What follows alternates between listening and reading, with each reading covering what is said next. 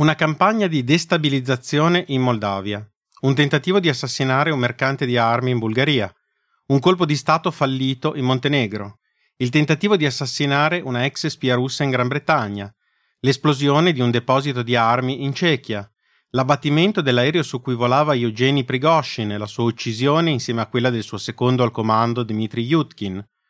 Cosa hanno in comune tutte queste vicende? Per lungo tempo si è pensato nulla, ma al succedersi degli eventi qualcuno ha cominciato a collegare il tutto ed un numero è emerso sempre più dall'oscurità in cui era avvolto. Un numero anonimo, ma seguendo il quale ci si ritrova davanti una incredibile serie di eventi di destabilizzazione, attentati, complotti, omicidi e attività di spionaggio. Quel numero è 29155, l'identificativo dell'unità segreta più pericolosa del GRU, il Direttorato Generale per le Informazioni Militari dell'esercito russo, salita alla ribalta di quella che viene spesso chiamata guerra ibrida tra l'Occidente e la Russia di Putin, e diventata ormai famigerata per la sua spregiudicatezza, i suoi modi spicci e una incredibile serie di errori e strafalcioni nello svolgimento delle proprie missioni. Dimentichiamoci i modi raffinati degli 007 di Fleming e pensiamo piuttosto a dei veterani di guerra con più coraggio che intelligenza, abituati a muoversi nell'illegalità e nelle pieghe dei sistemi e in grado di mettere a segno colpi clamorosi e altrettanto clamorosi fallimenti. Questa è la storia di una delle loro missioni più assurde e incredibili e abbiamo deciso di raccontarla per dare un'idea di come le spie di questa strana guerra non abbiano spesso bisogno di tecniche raffinate e complesse strategie per portare a segno i propri colpi, perché invece di assoldare abili scassinatori per aprire la porta principale che protegge la Camera dei Segreti, spesso è molto più efficace inviare qualcuno che è semplicemente in grado di trovare la porta sul retro, il più delle volte lasciata distrattamente socchiusa. Ma c'è un altro motivo per raccontare questa storia, ed è che si svolge in gran parte in Italia.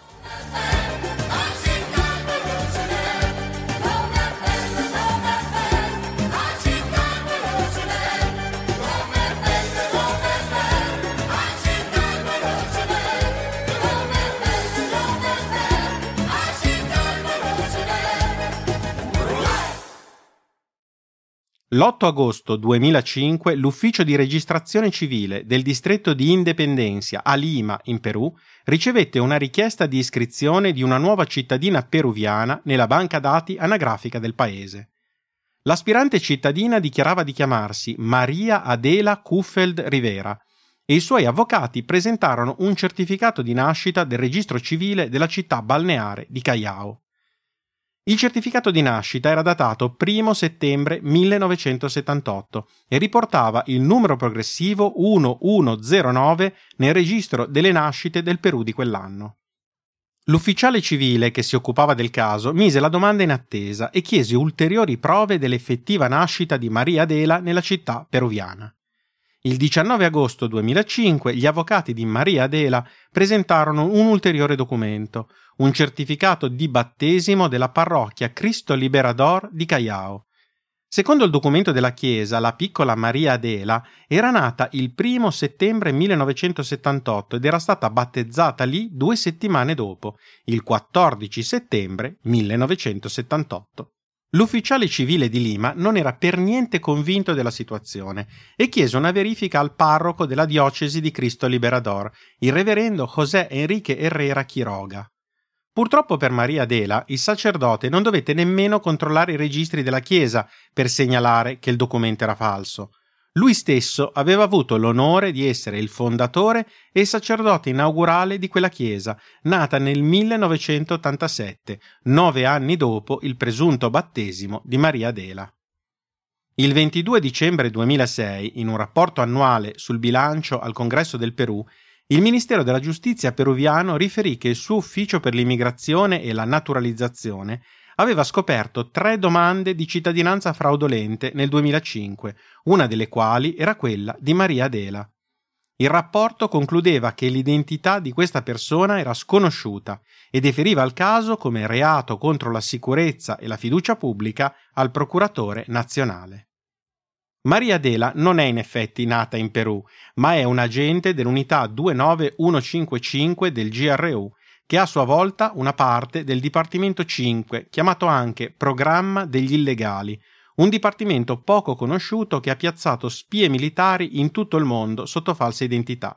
Il comandante di Maria Adela si chiama Andrei Averianov ed è oggi uno dei candidati più promettenti a prendere il posto di Eugeni Prigoshin, su cui abbiamo fatto una puntata del podcast che potete trovare andando indietro di 25 episodi. Andrei Averianov è molto probabilmente anche l'uomo che si è occupato di eliminarlo. Dopo il fallimento in Perù, Averianov e i suoi colleghi non si arrendono. Maria Adela deve diventare una persona reale e se non si potrà passare per il Perù si sceglierà un'altra strada. Incredibilmente decidono anche di non provare con un altro nome fittizio, ma di insistere con Maria Adela Kuffeld Rivera e la stessa data di nascita, 1 settembre 1978, nonostante questa identità fosse già stata smascherata e resa pubblica dal governo peruviano. Perché fecero questa scelta apparentemente assurda non è dato sapere. Nel 2006 viene quindi emesso un passaporto russo a Maria Adela. Secondo l'identità di copertura che le viene creata, lavora come capo specialista all'Università Statale di Mosca e vive un indirizzo di Mosca in cui nessuno ha mai sentito parlare di lei. In particolare, il passaporto nazionale russo rilasciato a Maria Adela appartiene a una serie di passaporti nazionali rilasciati dalla GRU ad almeno altre sei spie della GRU, tra cui un ufficiale incriminato per l'avvelenamento del produttore di armi bulgaro Emilian Gebrev e un altro ufficiale coinvolto nell'avvelenamento di Sergei Skripal. Questo vuol dire che solo le ultime tre cifre del passaporto di Maria Adela sono diverse da quelli delle altre spie, peraltro già scoperte, il che significa che i documenti sono stati emessi in modo molto ravvicinato. Questo problema non sembra preoccupare i comandanti del GRU e in effetti, incredibilmente, nessuno fa questo tipo di controllo sul passaporto di Maria Adela. La storia di copertura che Maria Adela racconterà da qui in poi sul suo passato è questa. Figlia illegittima di padre tedesco e madre peruviana, è nata a Callao, in Perù. La madre si era recata da sola con la piccola Maria Adela in Unione Sovietica nel 1980 per assistere ai Giochi Olimpici di Mosca. Tuttavia la madre aveva ricevuto un messaggio d'emergenza dal Perù che le imponeva di tornare urgentemente a casa e aveva lasciato la piccola Maria Adela alle cure di una famiglia sovietica con cui aveva fatto amicizia. La madre non era più tornata e Maria Adela era cresciuta in Russia, avendo un rapporto difficile sia con la madre adottiva sia con il padre, che l'avevano anche maltrattata durante l'infanzia. Questo era il motivo per cui non voleva più vivere in Russia o sposare un uomo russo, ed era anche la ragione del suo desiderio di vivere e creare una famiglia in Europa occidentale. Ora, sentendo questa storia, viene da pensare che i comandanti del GRU non abbiano proprio un grande talento letterario o che quantomeno si siano impegnati veramente poco. Ma questa è la storia che Maria racconterà a tutte le persone, e non saranno poche, che conoscerà e con cui farà amicizia e stringerà legami di vario genere da ora in poi. Per qualche anno di Maria Adela si perdono le tracce, anche se varie foto recuperate sui social network la collocano tra Roma e Malta nel periodo tra il 2009 e il 2011. Nell'estate del 2010 Maria conosce a Malta, davanti a un buon drink, la ex direttrice dell'edizione inglese di Cosmopolitan, Marcel Dargy Smith, e le due diventano ottime amiche. All'epoca Maria Adela vive a Malta con l'allora fidanzato, ma a un certo punto si trasferisce a Ostia, vicino a Roma, per prendere lezioni di gemmologia. In quel periodo Maria racconta anche di aver cercato in tutti i modi di ottenere un passaporto tedesco in virtù della nazionalità del padre, ma che la cosa si era fermata lì perché ad un certo punto aveva improvvisamente perso interesse nella cittadinanza tedesca. Maria Adela studia gemmologia presso l'Università di Roma e poi, nel febbraio 2011, va nel Regno Unito per un viaggio organizzato dall'università presso diverse aziende di design e di moda. Nell'ottobre 2011 Maria Adela si trasferisce a Parigi per conseguire un master i dati dell'immigrazione italiana confermano gli spostamenti e mostrano che Maria Adela ha inizialmente viaggiato con visti francesi di breve durata, ottenendo infine un visto per studenti nel settembre 2011. Poco dopo essersi trasferita a Parigi, Maria registra il proprio marchio di gioielli in Francia con il nome Serain. Questa fu probabilmente la fase in cui venne preparato il terreno di un piano a lungo termine del GRU per impiegare la sua spia illegale come donna d'affari e di società autosufficiente. Negli anni successivi questa copertura le permetterà di accedere ai vertici del comando delle forze congiunte alleate della Nato e questo avverrà proprio in Italia e più precisamente a Napoli.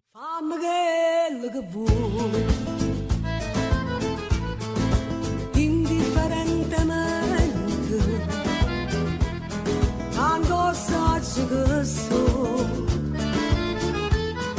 But then you.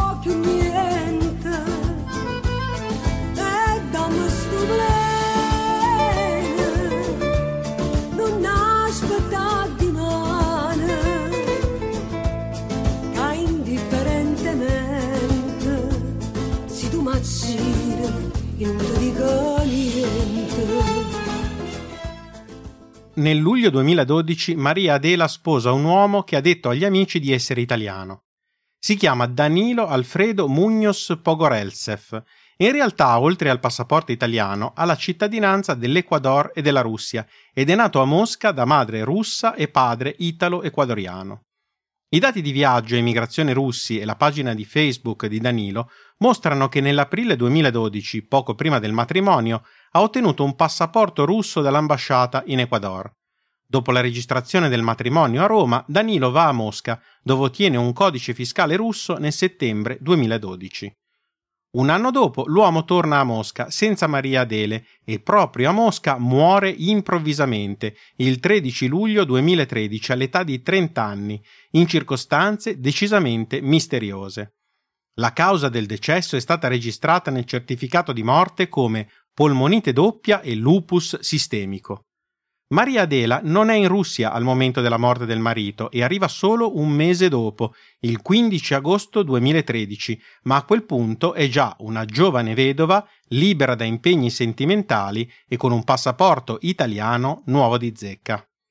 Dopo il matrimonio, all'inizio del 2013, Maria Adela registra in Italia una propria società, la Serein SRL, il cui oggetto sociale è indicato come produzione e commercio di gioielli e articoli di lusso.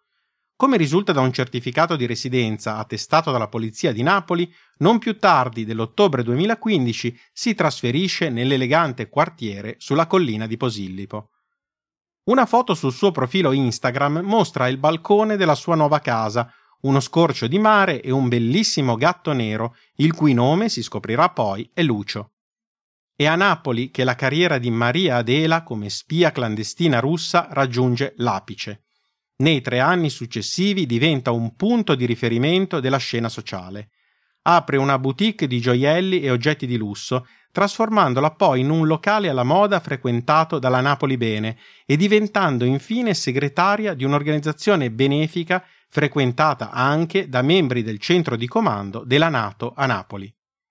La boutique di Maria Adele vende gioielli di marca della linea Serene che lei stessa afferma di aver disegnato. La pagina web della sua azienda, ora scomparsa, descriveva i gioielli Serene come creati per la donna elegante che non è mai eccessiva. In realtà, una ricerca di immagine inversa mostra che i colorati gioielli a marchio Serene, venduti nella boutique di Maria Adela e pubblicizzati sul sito web come Made in Napoli, sono gioielli economici acquistati da grossisti cinesi online. Ma questo non impedisce l'ascesa di Maria Adela nell'alta società napoletana come designer di gioielli alla moda e persona molto in vista. Con il nome di Adela Serein viene presentata come imprenditrice di successo dai media locali e la sua galleria in via Calabritto viene descritta come un concept store che propone alcuni dei brand più interessanti del Made in Naples. Si trova ancora incredibilmente online un video promozionale che elogia il lancio della Serene Concept Gallery, mentre il Mattino di Napoli le dedica un articolo dal titolo Moda, musica e prosecco, parti a Palazzo Calabritto. L'elenco di assessori comunali, imprenditori, artisti e celebrità presenti è impressionante. Il raggio d'azione sociale di Maria Adela però non si limita all'ambiente mondano di Napoli. Nel 2015 Maria Adela diventa il segretario e uno dei membri più attivi di un'organizzazione benefica locale, il Lions Club Napoli Montenuovo. Ma il Lions di Montenuovo non è un Lions Club qualunque, è stato fondato da un ufficiale della Nato di Napoli, Helmut Zander, ex capo del Dipartimento per la pianificazione logistica e operativa, e inizialmente era composto solo da soldati. Il tenente colonnello Thorsten S. ha accettato di parlare a condizione di essere citato usando solo l'iniziale del suo cognome, come richiesto al personale della Bundeswehr, l'esercito tedesco, quando parla con i media. Thorsten nel 2015 era il tesoriere del Lions Club di Montenuovo e racconta che i soci del club stavano diminuendo. Allora un dirigente del più grande Lions Club di Napoli raccomandò Maria Adela come un elemento per rinvigorire la società, aggiungendo un vivace collegamento internazionale. Thorsten racconta che Maria Adela fu molto attiva nel cercare di rianimare le attività del club. Partecipava a tutti gli eventi e a un certo punto del 2018, quando il numero dei soci continuava a diminuire e si paventava l'ipotesi di chiudere il club, si offrì persino di pagare la quota associativa di tutti i membri. Thorsten dice di non aver mai capito le sue motivazioni, ma è evidente che la sopravvivenza di quel club per Maria Adela era particolarmente importante. Tre conoscenti di Maria Adela, affiliati alla Nato, hanno affermato che grazie al suo ruolo nel Lions Club, Maria ha interagito con molti membri dello staff della Nato, ha fatto amicizia con alcuni ufficiali e ha avuto frequenti interazioni sociali con loro.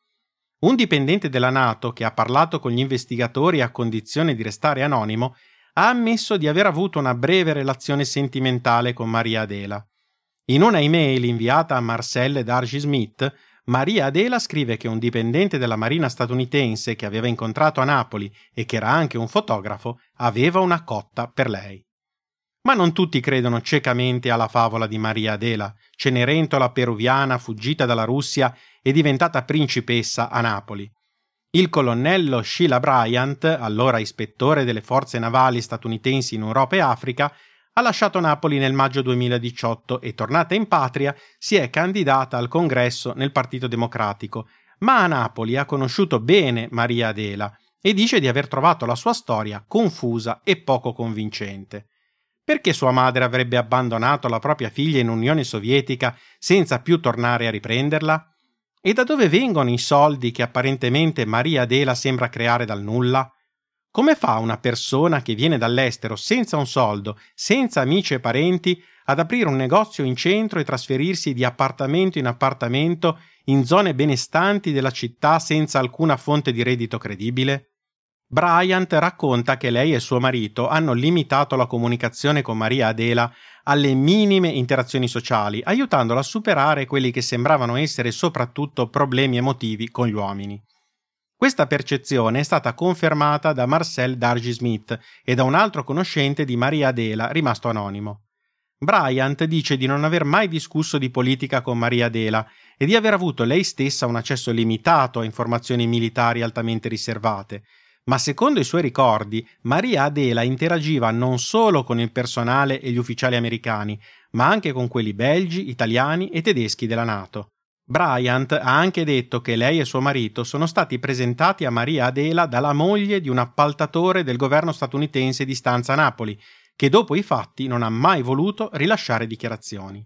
Un'altra persona descritta dal tenente colonnello Thorsten come vicina a Maria Adela, prima che i due litigassero nel 2018, era un amministratore dei sistemi informatici presso il centro di comando NATO di Napoli, questa persona, che oggi non fa più parte della Nato, ha inizialmente accettato di parlare coi giornalisti, ma quando ha scoperto l'argomento dell'indagine non ha più risposto alle chiamate o ai messaggi.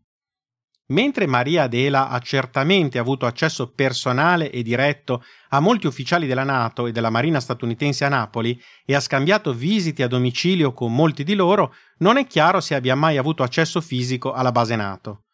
Sulla base di una serie di tracce lasciate in rete e di ricordi di conoscenti, ha comunque partecipato a molti eventi organizzati dalla Nato o dalle forze armate statunitensi, tra cui i balli annuali della Nato, varie cene per la raccolta di fondi e i balli annuali del Corpo dei Marines degli Stati Uniti. Ha anche invitato i suoi conoscenti della Nato nel suo negozio e almeno uno di loro ricorda di aver acquistato alcuni dei suoi articoli.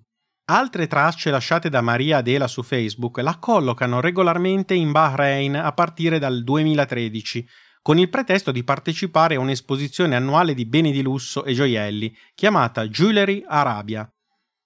L'itinerario di viaggio del 2013 che ha condiviso con la signora Dargy Smith via email mostra che ha soggiornato in Bahrain dal 17 novembre al 24 novembre di quell'anno.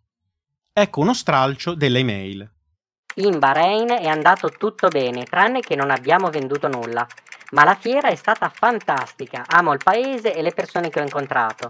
Appena rientrata, dopo cinque giorni, ho dovuto volare a Mosca perché mia madre non si sentiva bene. Sono rimasta lì per una settimana e poi sono tornata in Italia. Ora sto lavorando al catalogo e al miglioramento dei pezzi. Verso Natale devo andare di nuovo a Mosca perché mia madre non sta ancora bene. Un post sulla pagina Facebook della Serein mostra Maria Adela mentre regala un paio di gemelli a quello che allora era il primo ministro del Bahrain, il principe Khalifa bin Salman al-Khalifa. Speriamo che almeno quelli non fossero bigiotteria cinese, ma gioielli autentici comprati coi fondi del GRU.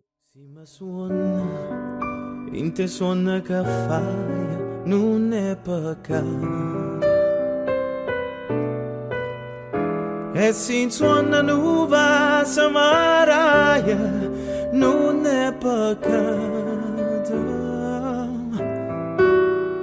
Tu mi guarda con l'occhio e passione, io ti parlo mi tremane mano.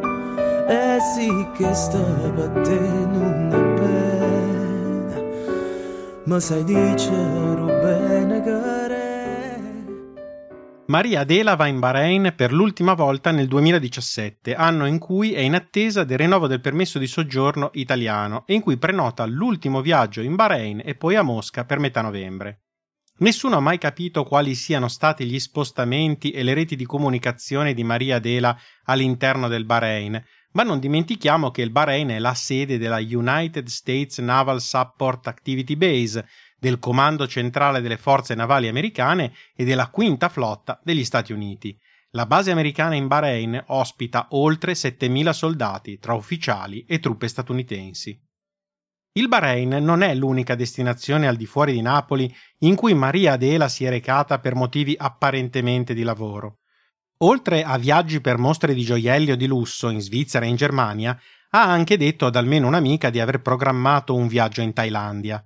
In un'email inviata alla Dargy Smith nel giugno del 2014, Maria Adela affermava che avrebbe visitato il paese del sud-est asiatico in un paio di settimane per cercare di stabilirvi la produzione della sua linea di gioielli. Non si è mai scoperto se Maria Adela sia poi effettivamente andata in Thailandia o meno. Nel 2018 Maria Adela è tornata a Mosca per un'ultima volta. In questa occasione però ha viaggiato con il suo terzo passaporto russo, come i due precedenti, anche questo passaporto utilizzava un numero di serie tra quelli assegnati al GRU. La sua vita sociale, solitamente attiva, si è volatilizzata e nessuno ricorda di essere stato informato da lei del suo progetto di lasciare definitivamente l'Italia o delle ragioni di tale decisione.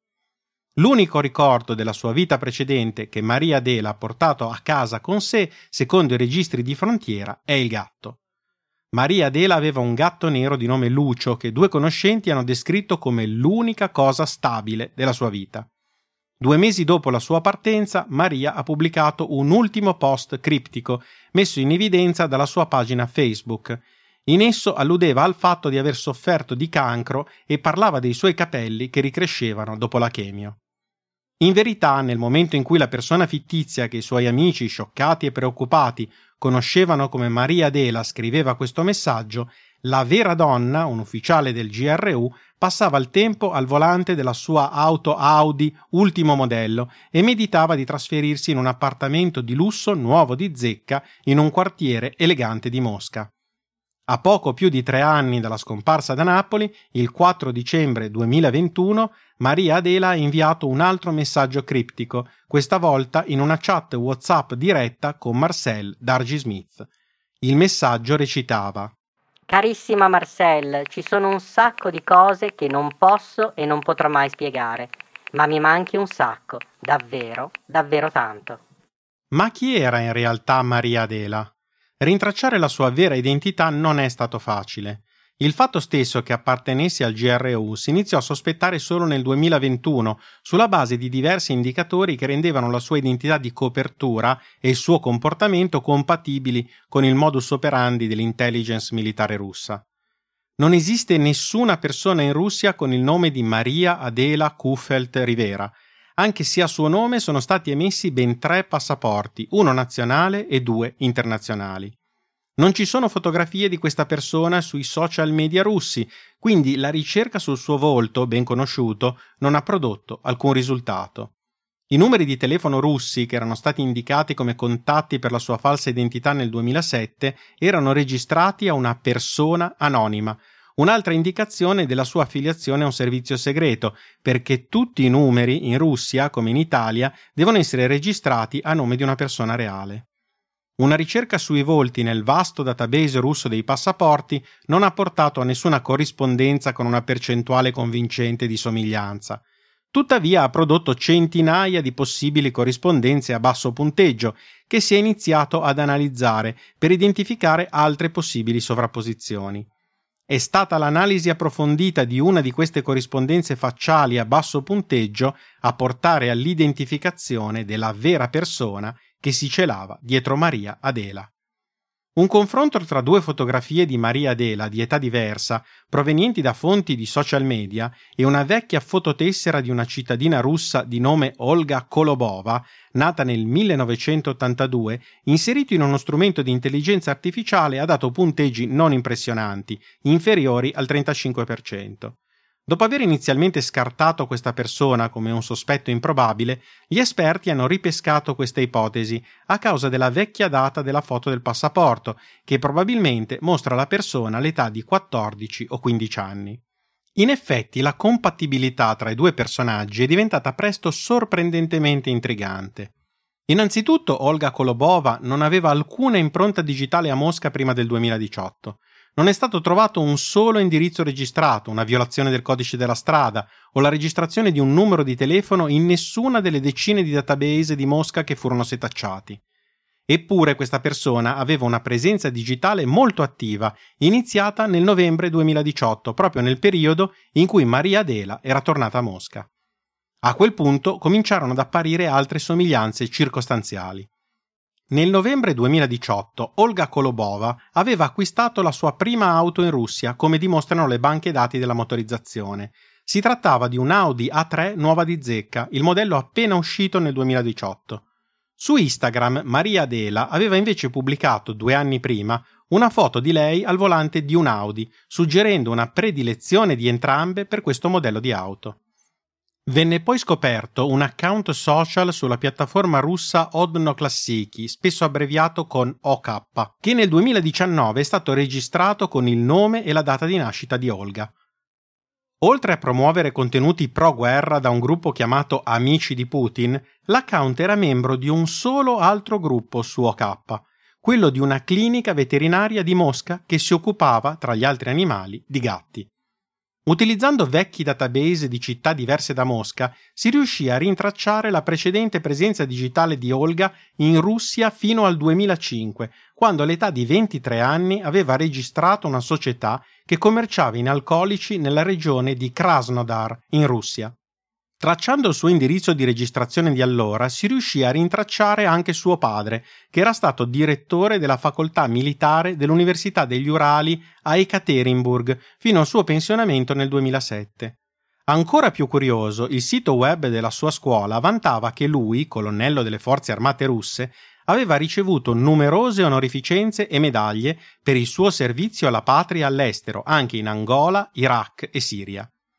Sulla base di quanto emerso da precedenti indagini, secondo cui le spie del GRU sono spesso reclutate tra i figli di ufficiali militari di alto rango, anche con un passato nell'intelligence, ciò ha aggiunto ulteriore credito alla possibilità che Maria Adela e Olga fossero la stessa persona. Questa ipotesi è stata rafforzata anche dal fatto che Olga Kolobova era diventata proprietaria di due appartamenti a Mosca nei periodi in cui Maria Adela era andata in Russia. Il primo, un piccolo monolocale in una posizione prestigiosa, è stato acquistato durante uno dei viaggi di Maria Adela in Russia nell'aprile del 2013. Il secondo, un lussuoso appartamento di 100 metri quadrati in un complesso residenziale di fascia alta valutato circa 800.000 euro sulla base di offerte comparabili, è stato acquistato nel 2020. Allo stesso tempo, i dati trapelati sulle consegne di cibo Yandex Foods hanno dimostrato che Olga ordinava cibo durante l'orario di lavoro a un indirizzo che ospitava il fondo pensioni russo. Il fatto che Olga lavorasse come semplice impiegata presso l'ente pensionistico non quadrava per niente con gli ingenti fondi di cui era venuta in possesso per l'acquisto di questi appartamenti. Grazie a tutti questi indizi si è riusciti a scovare una nuova fotografia di Olga Kolobova da un informatore che aveva accesso al database russo delle patenti di guida. Questa foto, che sembra risalire al 2021, ha fornito una corrispondenza molto convincente tra il volto di Maria Adela e quello di Olga Kolobova. La prova definitiva arrivò da WhatsApp.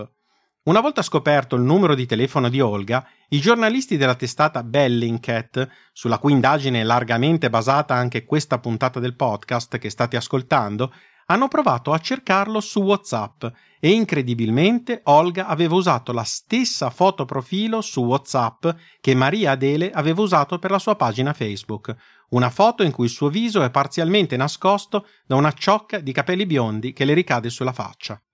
Questa foto, senza dubbio, doveva piacerle moltissimo. Il 23 febbraio 2022, giornata russa dei difensori della patria, universalmente celebrata dagli ufficiali militari, Olga ha chiamato un numero già noto alla squadra investigativa che indagava sul suo caso. Era il numero dell'ufficiale in comando del Dipartimento 5 del GRU, che quattro anni prima, il 14 settembre 2018, aveva chiamato il generale Averianov a mezzanotte per avvisarlo che la copertura dei loro agenti segreti implicati nell'avvelenamento di Sergei e Yulia Skripal a Salisbury in Inghilterra era saltata. Il giorno dopo, il 15 settembre 2018, Olga Kolobova, alias Maria Adela, aveva lasciato Napoli ed era tornata a Mosca.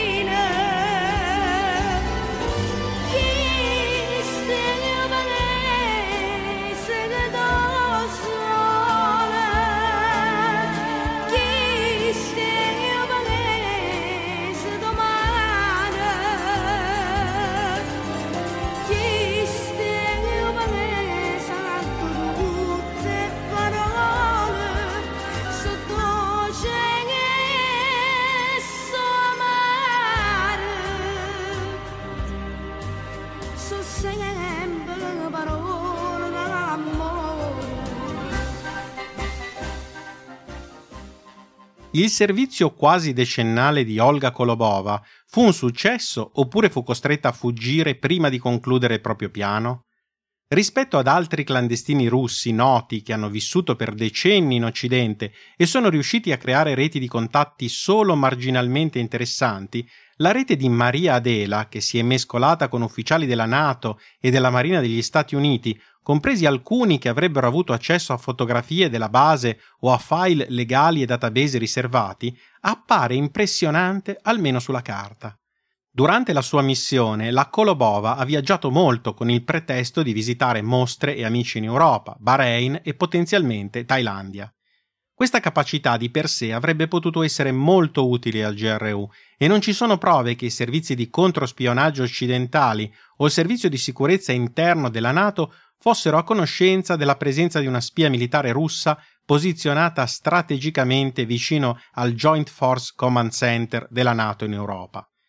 Se effettivamente Olga sia riuscita a rubare informazioni, a sabotare operazioni o a raggiungere qualche obiettivo strategico, non lo sappiamo e probabilmente non lo sapremo mai, e solo questo di per sé è già un segno di un ottimo lavoro di spionaggio.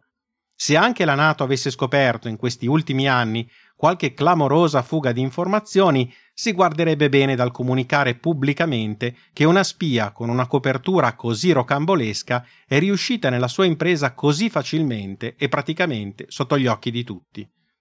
Come poi Olga, una giovane donna arrivata dal nulla, senza la minima conoscenza pregressa, sia riuscita, grazie a un po' di soldi, una figura femminile di bell'aspetto e un po' di savoir-faire, a penetrare profondamente nel tessuto sociale italiano e diventare in pochissimo tempo una figura di riferimento dell'alta società, accettata e rispettata senza troppe discussioni, è una materia che riguarda più la sociologia che il controspionaggio. Forse la chiave del suo successo è che invece di una copertura, Olga ha raccontato a tutti, politici locali, gente della Napoli bene, nobili decaduti, artisti squattrinati e ufficiali della Nato in trasferta, una favola. Una favola a cui tutti, quasi senza esclusione, hanno voluto credere senza farsi troppe domande. Era semplicemente bastato che una giovane donna di successo fosse piovuta dal cielo in quegli ambienti ingessati, morenti e polverosi, portando una ventata di energia, passione e vitalità, qualche cassa di prosecco, qualche avventura romantica e un po' di paccottiglia cinese, perché il bel mondo le si aprisse davanti come le acque del Mar Rosso di fronte a Mosè. Dicevi di essere di Napoli, ma non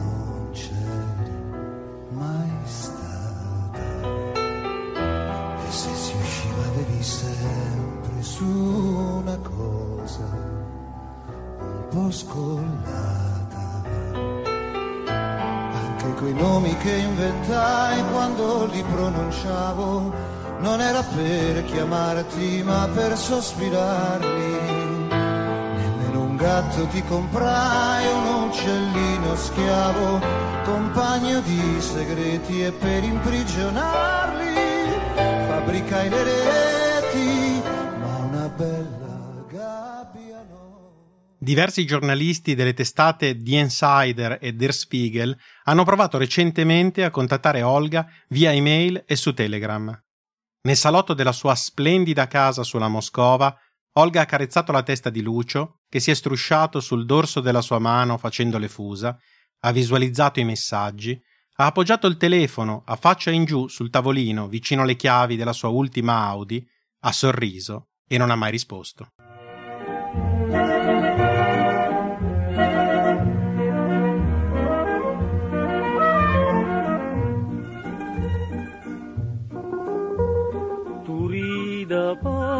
Di così contenta. Io canto pata di soffrice ma una rasata quanta cosa dice.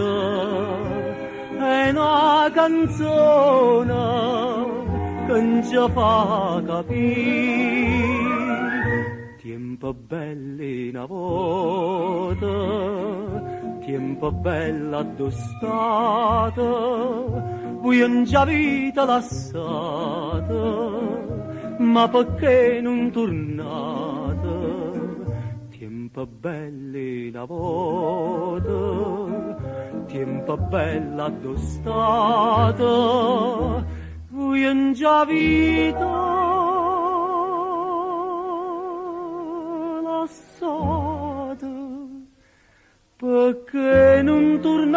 tornate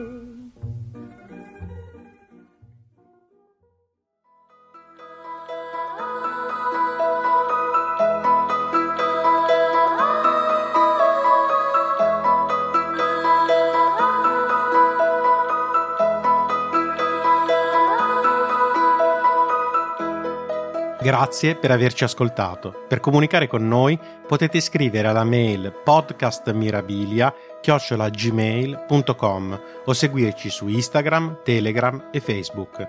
Io sono Alessandro e questo era Mirabilia. Alla prossima puntata.